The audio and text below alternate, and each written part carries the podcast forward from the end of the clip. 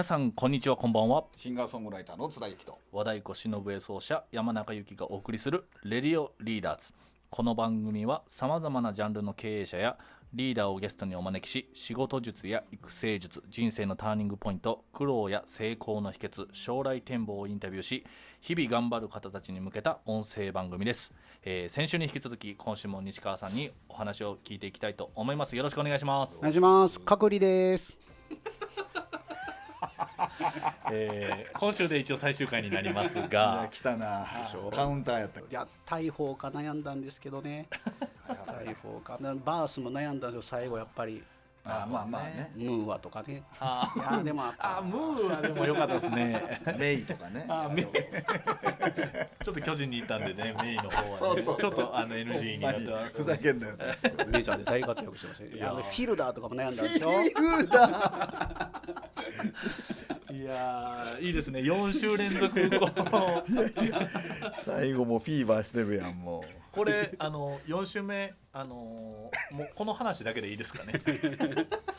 隔離。う僕な、懐かしの。僕の子供時代の抑えですからね。そうですよね。そう、忘れたらダメですよ。そうです。忘れたらダメなんです。皆さんこうぜひえーもう一度、えー選手名鑑を開いていただいて、ですよえーご確認いただきたいと思いますやぶがか隔離でしたからね。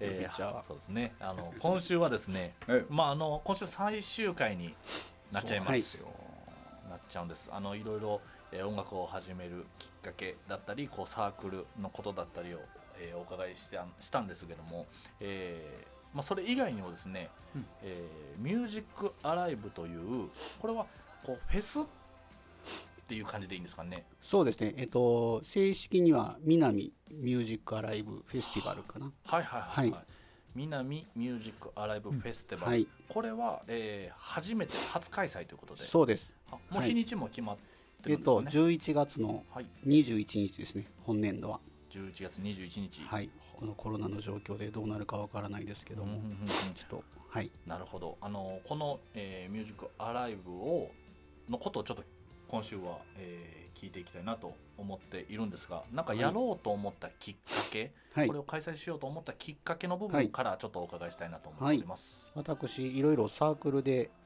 お店とかを使わせてもらってるんですけども、まあ、このコロナ禍でライブバー等々が、まあ、自分の馴染みのお店がなくなっていってるんですね。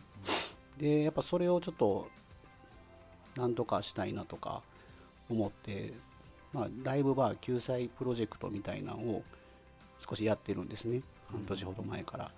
で各ライブバーとかでブッキングライブを開催してでそれを配信してでその収益を全部お店に寄付させていただくという企画をやってます。はい、でその中で南エリアで同じような活動をされてる団体様がいらっしゃいましてで、まあ、何か一緒にできないかという話になりで今回、まあ、南の町で音楽フェスをやったらどうですかねという話の流れから今回の企画になりました。なるほど、はい、松田さんもね、あのこの南一帯で、まあ、いろんなこうミュージックフェスというかサーキットイベントって結構あると思うんですけども、ありますよね。さんも結構いろいろ多分出てこられたかなと思うんですけども、ええ。まあ、あのそういうこうライブハウスというよりはライブバーとかライブカそうフェですね。で会の、えーいろんな会場で、はい。っていうことなんですよね。やっぱあの書道のイメージで、音楽と食を一緒にするっていうのがだいぶちょっとイメージが悪くなってしまって、まあ、どこのお店もやっぱきついんですね。まあそうですよね。そうなんです。でまあそこから、まあ、何かができないかなと思ってでミュージシャンもそのお店をしこれをやることによって知れるしで今まで行ったことないお店うん。にお客さんも行けるし、はい、というのもありまして開催を、はい、します。で今のところですかね5店舗の、うんはい、協力を得ているんですけどもこれも増えていく予定になっております。店舗はどんな店舗さんそうですね、えっと、歌う魚さんであったりフットロックビアーズさんであったり、まあちょっと南の有名どころのお店を。津田さんは今のこうお店はこう出られたりしたことあるんですか？僕は今あの歌う魚さんはずっとライブで使わせてもらってるんで、うん。大阪といえばみたいなとこうんうんですね、僕はね今ね。僕弾き語りの人多いんで。あー。はなんか勢いがあるお店。もうえらいが頑張ってありますね、やっぱりね、でも確かにそのこのコロナ禍でうん。やっぱりまあライブハウスライブカフェっていうのはまあ相当やっぱりうん。厳しい状況なんですよね。そうですね。そうですねだからなんかこう8時までではい。やっぱお酒出せないじゃなですか、でも演者の子がそこも気使うじゃないですか。ライブ終わるのってやっぱタイムテーブル上割とちょっと余裕持ってるけどやっぱ終わってから飲みたい子もいるわけで、うん。それがやっぱ頼めないっていうのが、なんかねこの間現場で見てていやほんと切ないよなと、うん。どっちも得してないよねっていうそうですね。お店の売り上げもなんないし演者もなんか気持ちよく乾杯できないみたいな感じって、切ないよねと思いましたねで頑張ってる人応援に来れないですからね今そうなんですよそうですねね。だからまあ配信でねライブは中継でやってるんですけど、だからライブハウスの動員自体がもうかなり落ちてるんですよね。そうですよね。まあそうなねドリンクも出ないしご飯も出ないし配か配信ももねすごくこう難しいですよね。それで、うん、極端に言うとこう利益というかその箱もアーティストも利益を出そうと思うと、うん。こうやっぱり正直なところでこの、えーインディーズのミュージシャンとか、えーお店とかでこう配信例えば50名100名ぐらいの箱で配信で収益出そうと思うと正直難しいじゃないですか。難しいですね。そうん。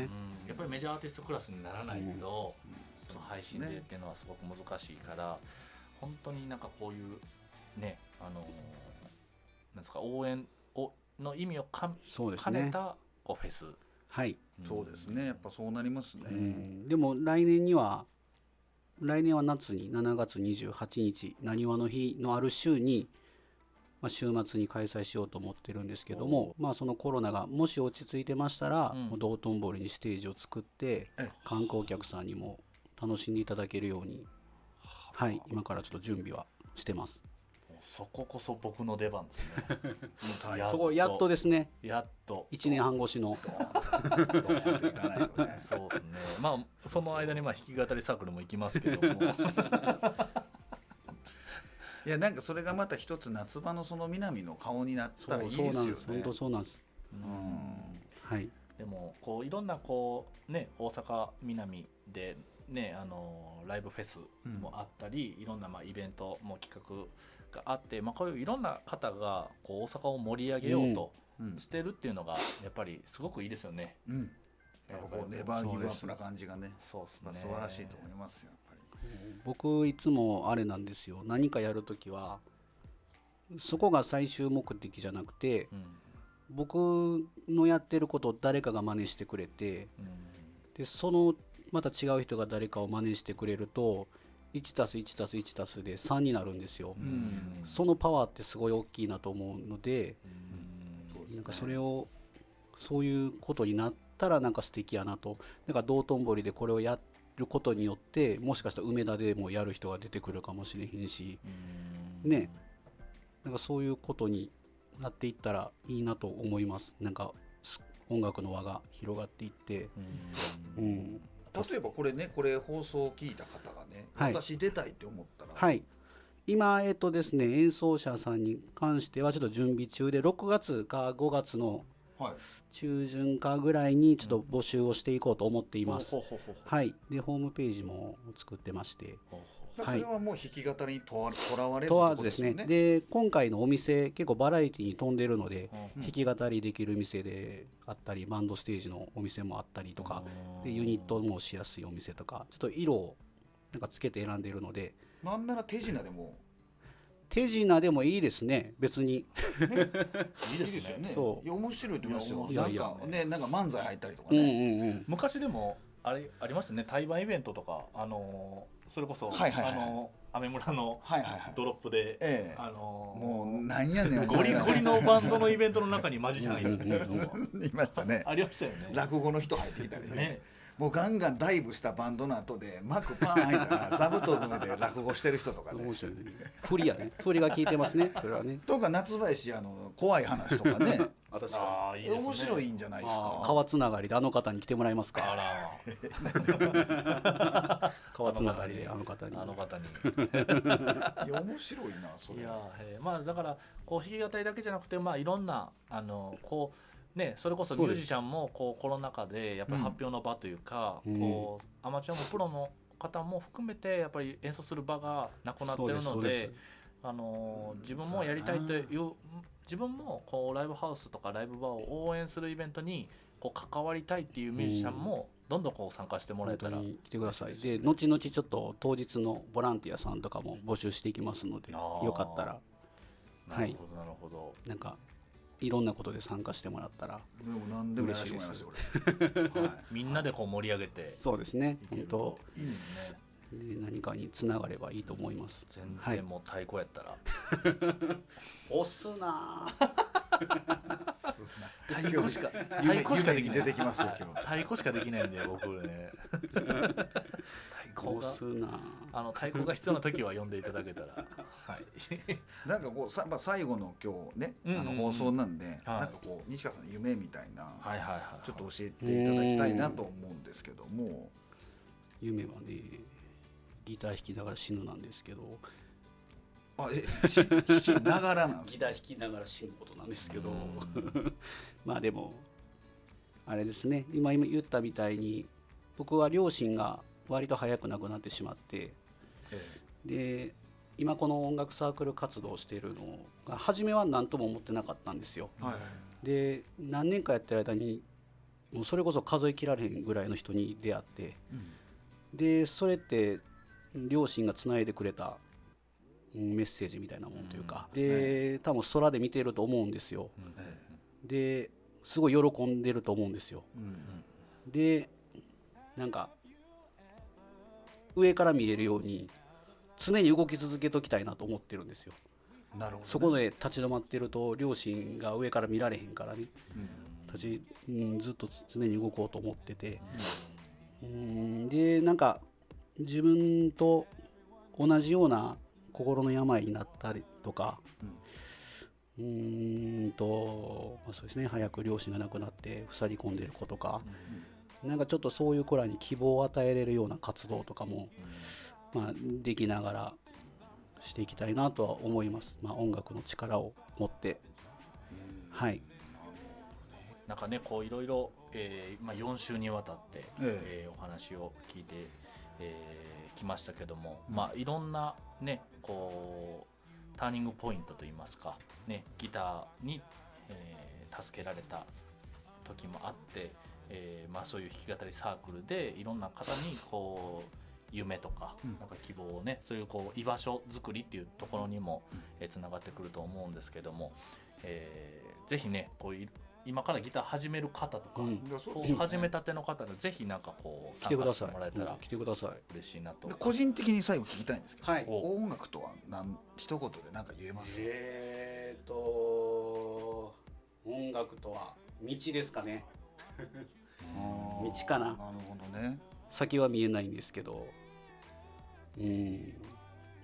走るか歩くかも自分次第やし。うんうんうん。道ですね。まあそれがまたやっていったらつながってくるしそうそう。なんならまた同じ道に帰ってきたりするよね、うんうんうん。っていうことですね。うですね。